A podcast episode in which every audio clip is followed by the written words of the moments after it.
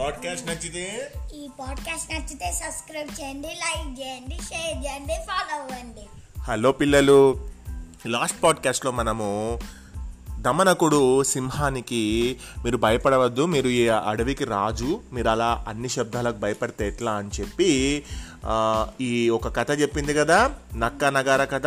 ఆ కథ చెప్పిన తర్వాత నేను ఆ ఈ శబ్దం ఎవరు చేసిండ్రో ఈ అరుపు ఎవరిదో నేను చూసి వస్తాను మహాప్రభు అని ఆ సింహానికి చెప్పి వెళ్ళిపోయింది. వెళ్ళిపోయిన తర్వాత అడవిలో వెతకగా దానికి సంజీవకము కనిపించింది. సంజీవకము అంటే తెలుసు కదా ఎద్దు. ఆ ఎద్దు ఎందుకు అక్కడ ఉంది ఒక వ్యాపారి ఊరికి వెళ్తూ ఉంటే మధ్యలో దాని కాలు విరిగిపోతే దాన్ని అక్కడే విడిచిపెట్టి వెళ్ళాడు. గుర్తుంది కదా?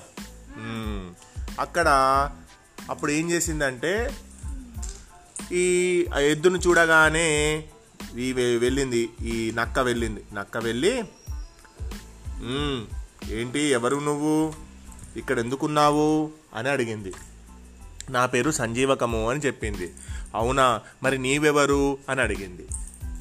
సరే నేను ఎవరో నీకు చెప్తాను కానీ నువ్వు ఎందుకు అంత గట్టిగా అరిచావు? నువ్వు అరవడం వల్ల మా రాజుగారి నిద్ర డిస్టర్బ్ అయిపోయింది. నువ్వు నాతోటి రా వచ్చి మా రాజుగారికి సారీ చెప్పు. అద లేకపోతే నిన్ను ఆయన క్షమించడు శిక్షిస్తాడు అని చెప్పింది. సరే కానీ నిన్ను ఎలా నమ్మాలి నమ్మాలి నువ్వెవరు అని మళ్ళీ అడిగింది సంజీవకము. అరే ఎన్నిసార్లు అడుగుతావు నేను ఎవరు అనేది? సరేలే నా పేరు దమనకుడు. నేను ఈ అడవికి రాజైన పింగళుడు అనే సింహానికి నేను సేవకుడిని. నీ రంకకు నేను చెప్పిన విధంగా మహా మహారాజు గారికి నిద్రాభంగం అయింది కాబట్టి నువ్వు నాతోటి వచ్చి ఆయనను క్షమాపణలు అడుగు సరేనా అని చెప్పింది. సరే సరే పద అని దమనకుడి వెంట సంజీవకము పింగళుడి దగ్గరకు వచ్చింది. దమనకుడు పింగళకుడితో ప్రభు అంటే ఆ సింహాంతో చెప్తుంది నక్క. ప్రభు ఇతడి పేరు సంజీవకము. ఈ అడవిలోకి కొత్తగా వచ్చాడు. ఇంతకుముందు తమరు విన్న ఆ రంకే ఇతడు వేసిందే అంటే రంకే అంటే అరుపు అంటూ చెప్పింది. సంజీవకము పింగళుడికి నమస్కరించి మరి రాజు కదా నమస్కారం చేసింది. చేసి ప్రభు ఈ నక్క చెప్పినట్లు ఈ అడవికి నేను కొత్త.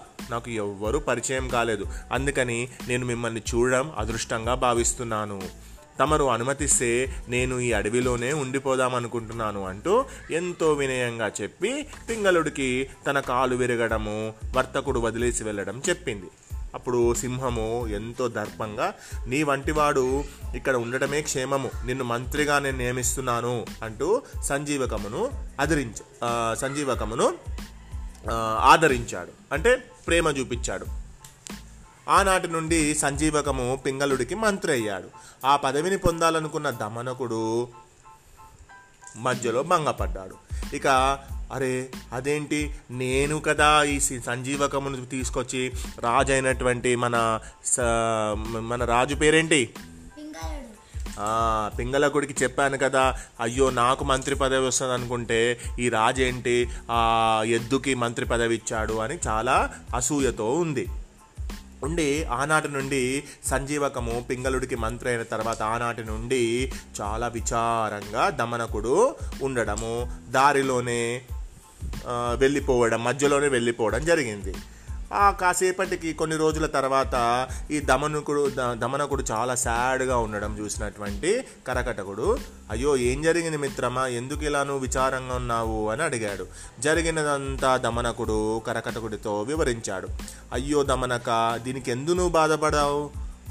దీనికి ఎందుకు నువ్వు బాధపడుతున్నావు చెప్పు? నేను ముందే చెప్పాను కదా మనకు అందని దానికోసం మనము ఆశపడరాదని అనువుగాని చోట మనము పెత్తనం చెయ్యరాదు. అర్థమైందా? ఇప్పుడు నువ్వు ఇలా బాధపడి ఏం ప్రయోజనము? జరిగినది మన మంచికేనని సరిపెట్టుకో అంటూ సలహా ఇచ్చాడు. కరకట నీవన్నది నిజమే కానీ నేనే కదా. ఈ ఎద్దుని ఆ సింహానికి పరిచయం చేయించాను నాకు పదవి ఇవ్వకుండా ఆ సింహము ఆ ఎద్దుకు ఎందుకు పదవి ఇచ్చిందో నాకు ఇప్పటికీ అర్థం అవ్వటం లేదు అని చెప్పింది. కానీ నువ్వు చెప్పిన విధంగా నేను ఈ మధ్యలో ఈ విషయాన్ని పట్టించుకోక ఆ సింహానికి ఎద్దును పరిచయం చేయకపోతే బాగుండేది అని అనుకుంది.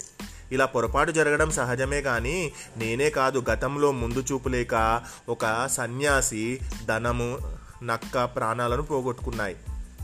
ఆ కథను చెప్తాను విను అని ఒక కథను చెప్పింది దమనకుడు.